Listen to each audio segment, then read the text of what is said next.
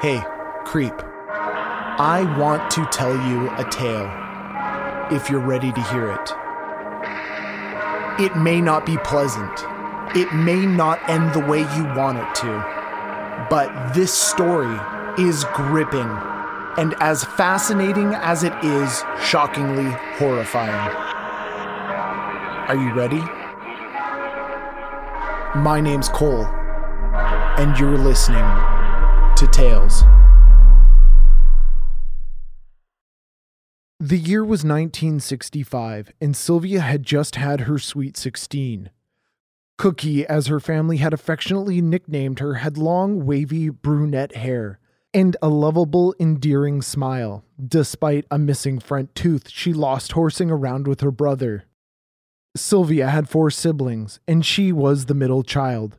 Before her had come a pair of fraternal twins, Diana and Daniel, and just a year after she was born, her parents, Lester and Elizabeth Likens, gave birth to Jenny and Benny. Sylvia's younger sister, Jenny, had been diagnosed with polio at a young age, but Sylvia had taken it upon herself to care for her and make her feel as normal and as much a part of the family as any of the other children by spending her babysitting money on trips for the two of them to the local skating rink. Here, Sylvia would fasten one skate to Jenny's strong foot and holding her hand so that she could skate with Sylvia and the other kids. Money was tight, Elizabeth and Lester were carnival workers, which required them to move and relocate constantly, putting stress on the already tight shoestring budget of the family. But between Sylvia's babysitting and odd jobs and her care for Jenny and the boys Daniel and Benny helping Lester, their father, with his work, the family made it work, and most importantly, they loved each other. But on June 3rd, 1965, life turned sour for the Likens family when Elizabeth Likens, Sylvia's mother and caretaker at the time, was arrested and subsequently jailed for shoplifting. Lester was working and was unable to care for the additional children. He already had Benny, Daniel, and Diana, and worried that the carnival scene would be too rough and dangerous for the impressionable young girls. And on July 4th, Lester Likens, Sylvia's father, arranged for Sylvia and her younger sister Jenny to stay with the Baniszewski family. Sylvia was used to boarding with friends and family members while her parents' transient work took them across the country. And this was nothing new. They had previously stayed with their grandmother, among others, for a period of months. But this was last minute, Elizabeth was arrested, which had left the two beautiful young girls uncared for and unattended. Sylvia and Jenny had met Paula and Stephanie Baniszewski at school, and they had all gotten along well, becoming quick and close friends, gossiping about boys and spending time together. Lester and Elizabeth had met their single mother Gertrude Baniszewski as well, and had found her kind and agreeable. So, when on short notice Lester needed boarding for his two young daughters, and when Gertrude agreed to care for them as if they were her own, Lester felt certain and trusted the girls would be well looked after. But you can't trust appearances, creep. You can't trust the words from a friend's mouth. You can't truly know what's happening in their mind, behind smiling eyes. You can't truly ever know every dark corner of another human. I'm not a parent, but it's moments like these when I'm about to tell you what exactly came next that I fear the responsibility of a parent. The idea that my decisions, no matter how benign they feel in the moment, could cascade and cause irreparable damage. That one day I might let my child sleep over at a neighbor's house and something terrible might happen. Something that, no matter the amount of stranger danger, no talk about drugs or sex could ever educate them to what the less than human among us are capable of. The first weeks that Sylvia and Jenny lived with Gertrude and her family were happy and comfortable. Sylvia and Jenny sang along to pop records and danced around gossiping about boys with Paula and Stephanie and they even bonded with the younger children in the Baniszewski family, becoming close and treating them with the care of an older sibling themselves. Lester Likens had agreed to send Gertrude $20 a week for the care of his daughters, to help with rent and the cost of food, as well as anything Jenny and Sylvia might need for school. But Lester's weekly payments began to get increasingly unreliable. His work was unstable and seasonal. Some weeks were worse than others, and Lester would have to delay his payments based on the money he would make working concession at the traveling carnivals. And what began as $20 a week for boarding turned to $20 every week and a half, and sometimes the money never came at all. Gertrude was suffering financially. She was a single mother with seven children, and now with Sylvia and Jenny, that made nine children to feed and still keep up rent payments. Gertrude began to vent her frustration and panic by beating Jenny and Sylvia on the bare buttocks with her hand and often a paddle. During the first spanking, Gertrude dragged Jenny up the stairs and whipped her with a leather belt while screaming, Well, I took care of you two little bitches for a week for nothing. Gertrude Baniszewski began to focus her abuse exclusively upon Sylvia. Jenny, Sylvia's little sister, was a cripple. She had a limp from childhood polio. But Sylvia was a beautiful young woman, and presumably Gertrude's jealousy towards the young, physically attractive, and vibrant girl was her initial motivation. Gertrude herself was getting older. She was 36, but looked twice that age. Her body wasn't what it once was after giving birth to so many children, as well as suffering six miscarriages. She was described as a haggard, old looking asthmatic. She was only five foot six, but she weighed a hundred pounds. There was nothing endearing about her physical, ghoulish appearance or the way she carried herself, unlike Sylvia, who seemed to her to be her opposite in all things appearance. The day after the first spanking, the money arrived in the mail as promised. And a few days later, hoping to get ahead of the payments and to make sure their children were well taken care of, Lester and Elizabeth Likens, who was now free from jail, came to hand deliver an advance payment for the coming week before both Lester and his wife Elizabeth headed back out of town for work. Sylvia and Jenny said nothing, presumably not wanting to put undue strain on their parents over one, albeit malicious, spanking. But the spanking wasn't even a drop compared to the ocean of torment Sylvia was soon to be subjected to. The spankings became more and more frequent, and for any reason, all unwarranted, of course. On one occasion, when Gertrude learned Sylvia was recycling pop bottles for cash, she beat her across the back and head repeatedly with a quarter inch wooden paddle. And when Gertrude became winded and tired due to her chronic bronchitis, she handed off the paddle to her daughter Paula to continue punishing Sylvia. By August, things were escalating exponentially, and Sylvia's safety was in constant jeopardy. Gertrude had been told Sylvia had a boyfriend in California by one of the other children in the home, and Gertrude, disgusted, said, You're certainly getting big in the stomach, Sylvia. It looks like you're gonna have a baby. Sylvia apparently assumed Gertrude was kidding with her and said, Yeah, it sure is getting big. I'm just going to have to go on a diet. In response, Gertrude began to beat Sylvia and forced her to confess, but she wasn't alone. Once again, Paula, Sylvia's friend and Gertrude's daughter, joined in, repeatedly kicking Sylvia in the vaginal area and accused her of being pregnant and expressing her disgust at a young unwed woman being pregnant. Ironically, at the time, Paula was pregnant herself by an already married man. Gertrude had been in three abusive marriages, including two marriages with the same man. She had felt pushed and prodded her entire life. She was living in squalor and in a home she rented for $55 a month. The abundance of children created an environment of constant filth that she just couldn't keep up with. Lester Likens had never stepped foot in the Baniszewski home, but if he had, he would have found Sylvia and Jenny sharing a room with the two other children, with one mattress that they all took turns sleeping on. Maybe Gertrude couldn't come to grips with how her life had turned out. Perhaps she punished Sylvia for her father's mispayments instead of blaming herself for not being able to financially and adequately care for her many children. Perhaps when she accused Sylvia of being pregnant and beating her for it alongside Paula, she was envisioning her own daughter in that moment. I don't know, and I don't care to delve any deeper into a mind as sadistic and twisted as Gertrude's.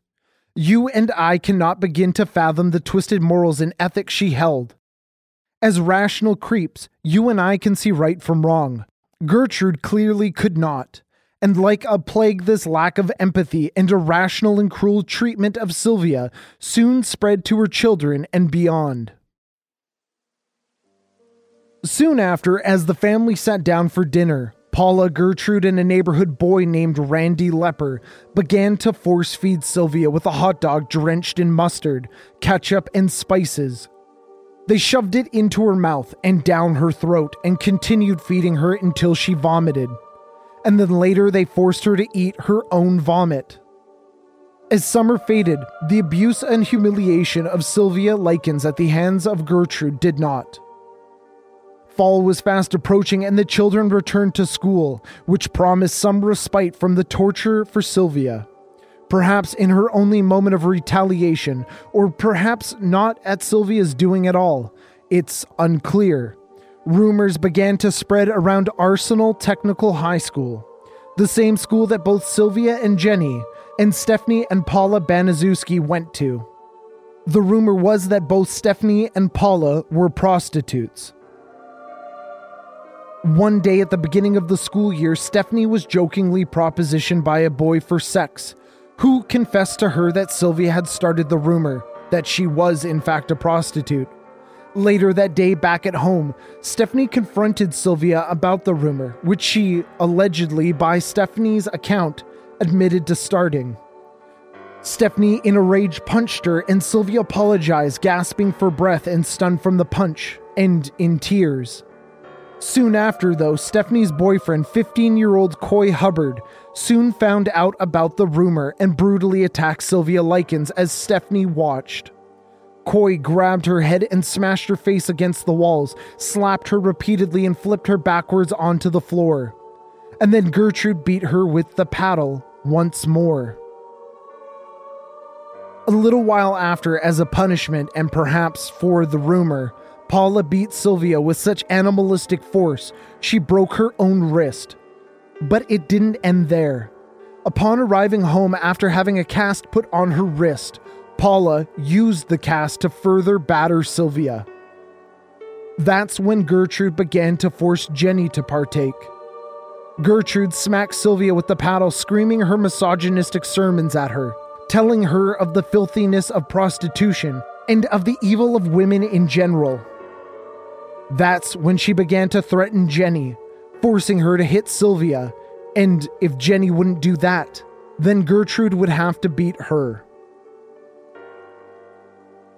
Sylvia's escape to school every day, her moment to breathe away from the hell she was living in, was eventually stripped from her. Sylvia required a gym suit for gym class, and afraid to ask Gertrude after she had been repeatedly told no and beaten, had taken one from the lost and found. But Gertrude found the gym clothes and beat Sylvia with a police belt. Stephanie, who remained removed from the abuse despite her inaction to stop her boyfriend from viciously attacking her, or when she punched Sylvia for spreading a malicious rumor, jumped in between Gertrude and Sylvia, screaming she didn't do anything. Gertrude, though, would not be deterred by her daughter's pleas in Sylvia's defense and used matches to burn Sylvia Likens' fingertips instead. Stephanie's boyfriend, Coy Hubbard, and several of his classmates began to visit the Baniszewski home frequently to verbally and physically abuse Sylvia, often joining in with the younger Baniszewski children and Gertrude. They beat her, threw her about while practicing their judo, cut her, and burnt her with lit cigarettes more than 100 times. But it gets even worse. Gertrude invited Coy and his band of teenage psychopaths over one day, and for entertainment, forced Sylvia to strip naked in the living room and insert an empty Coca Cola bottle into herself, as they all watched. That included Jenny, who was forced to look. Gertrude then stated that it was to prove to Jenny what kind of a girl Sylvia actually was. Eventually, the brutal and humiliating torture caused Sylvia to become incontinent. She was not allowed to use the bathroom like a human and forced to wet herself. In a sick game of what came first, the chicken or the egg, Gertrude decided that Sylvia wasn't potty trained and could no longer remain upstairs where she would pee herself. And on October 6th, was forced into the basement and tied up, naked, rarely fed and denied water. And then they started charging neighborhood children five cents a head to go into the basement to view the naked Sylvia. And before leaving, they would often beat, scald, burn, and humiliate her. Towards the end of October, Sylvia's torment reached a fever pitch. She had been let out of the basement and allowed periodically back upstairs, but now Gertrude screamed for Sylvia to return to the kitchen. Sylvia, spiritually and emotionally shattered, did as she was told.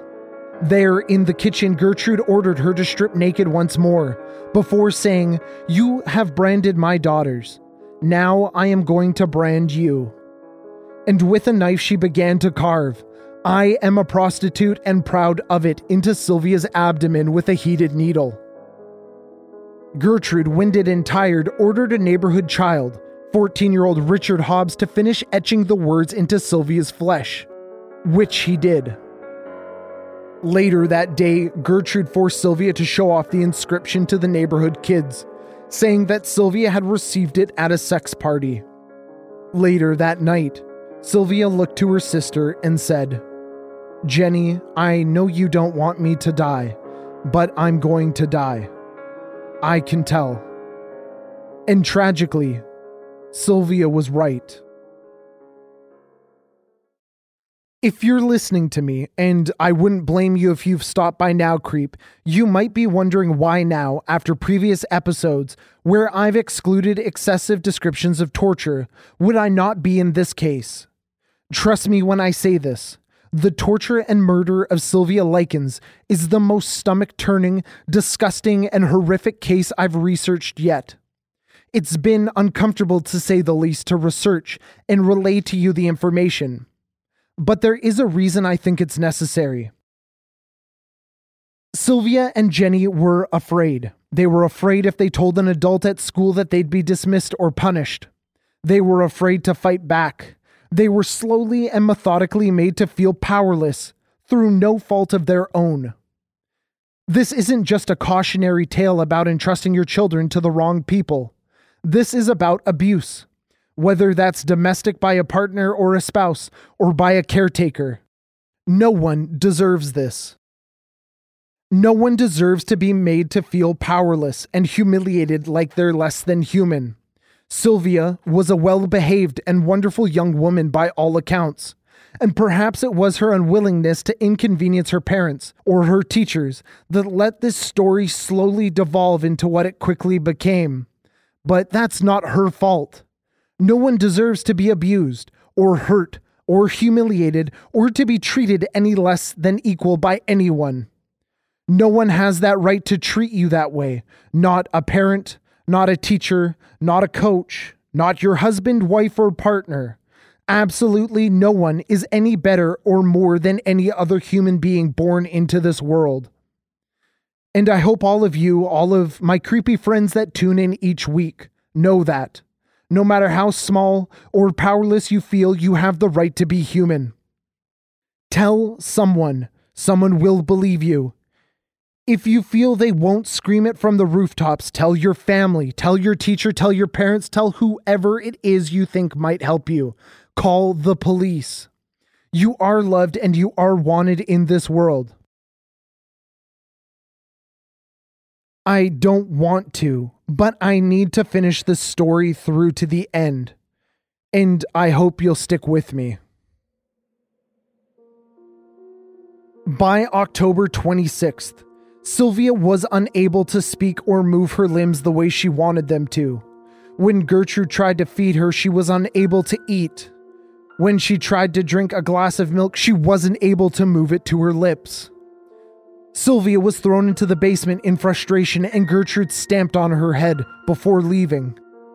Stephanie looked on in horror and not absolving her of her sins in what happened to Sylvia, but being the beacon of compassion once again in this brief, brief moment, reached down and lifted Sylvia up and began carrying her up the stairs to give her a warm, soapy bath.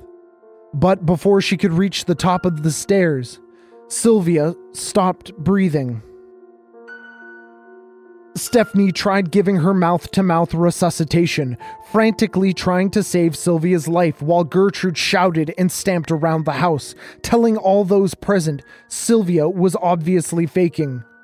Gertrude then took a book and struck Sylvia Likens' corpse across the face twice, only then believing she had passed away. And Paula, like some fanatical backwater preacher clutching a Bible, proclaimed to all in the house that Sylvia's death was meant to happen, before calmly looking at Jenny and saying, If you want to live with us, Jenny, we will treat you like our own sister. Much later that day at 5:30 p.m., Richard Hobbs, the boy who had finished etching words with a needle into Sylvia's stomach, saw Stephanie in the basement crying and holding Sylvia's emaciated and mutilated corpse. But Gertrude had one trick up her sleeve, and Richard Hobbs had come over under order from Gertrude. He was then told to go call police from a nearby payphone, and she put her plan into action. Police arrived at the home shortly after 6:30, where Gertrude graciously led the officers to Sylvia lying dead and mutilated on a soiled mattress before handing them a letter she had forced Sylvia to write.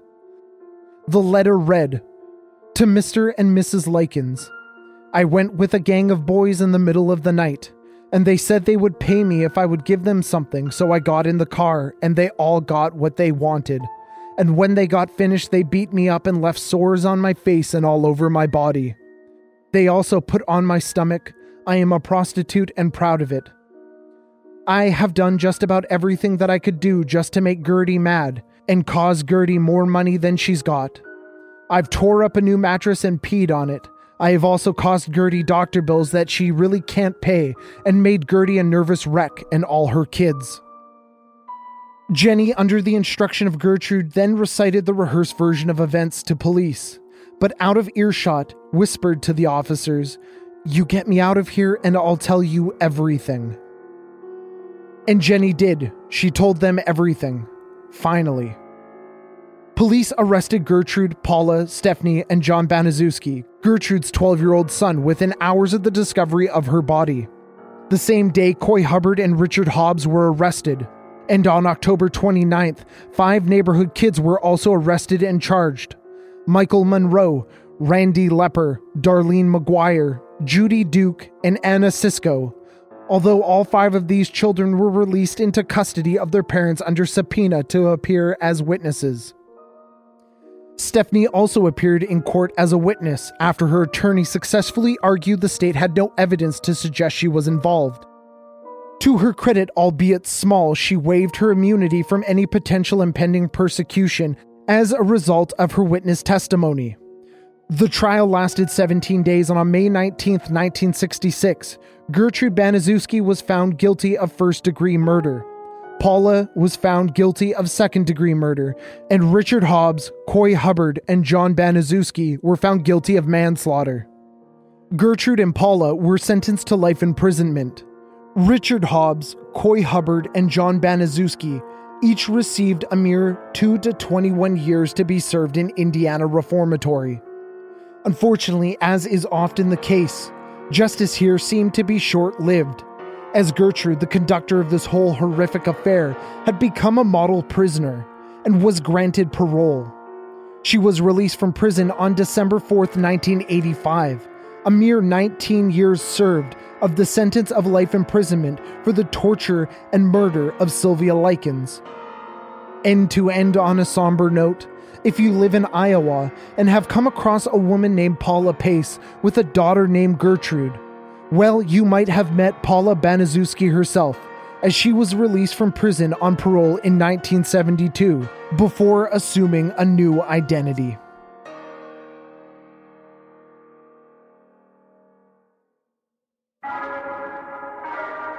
So, creep, that brings us to the end of our tale. If you enjoyed today's story, please leave a five star review on Apple Podcasts or wherever you listen to podcasts. They are so incredibly important in increasing the audience and getting these stories out. And more importantly, every single five star review gets me one step closer to getting out of my mother's basement. You can also follow us on Instagram, Twitter, and Facebook, all at Tales by Cole. This episode was written and narrated by myself, Cole Weavers, and production and editing by Matt Black. And remember, creeps, take care of one another, stay safe, and don't forget to lock the door.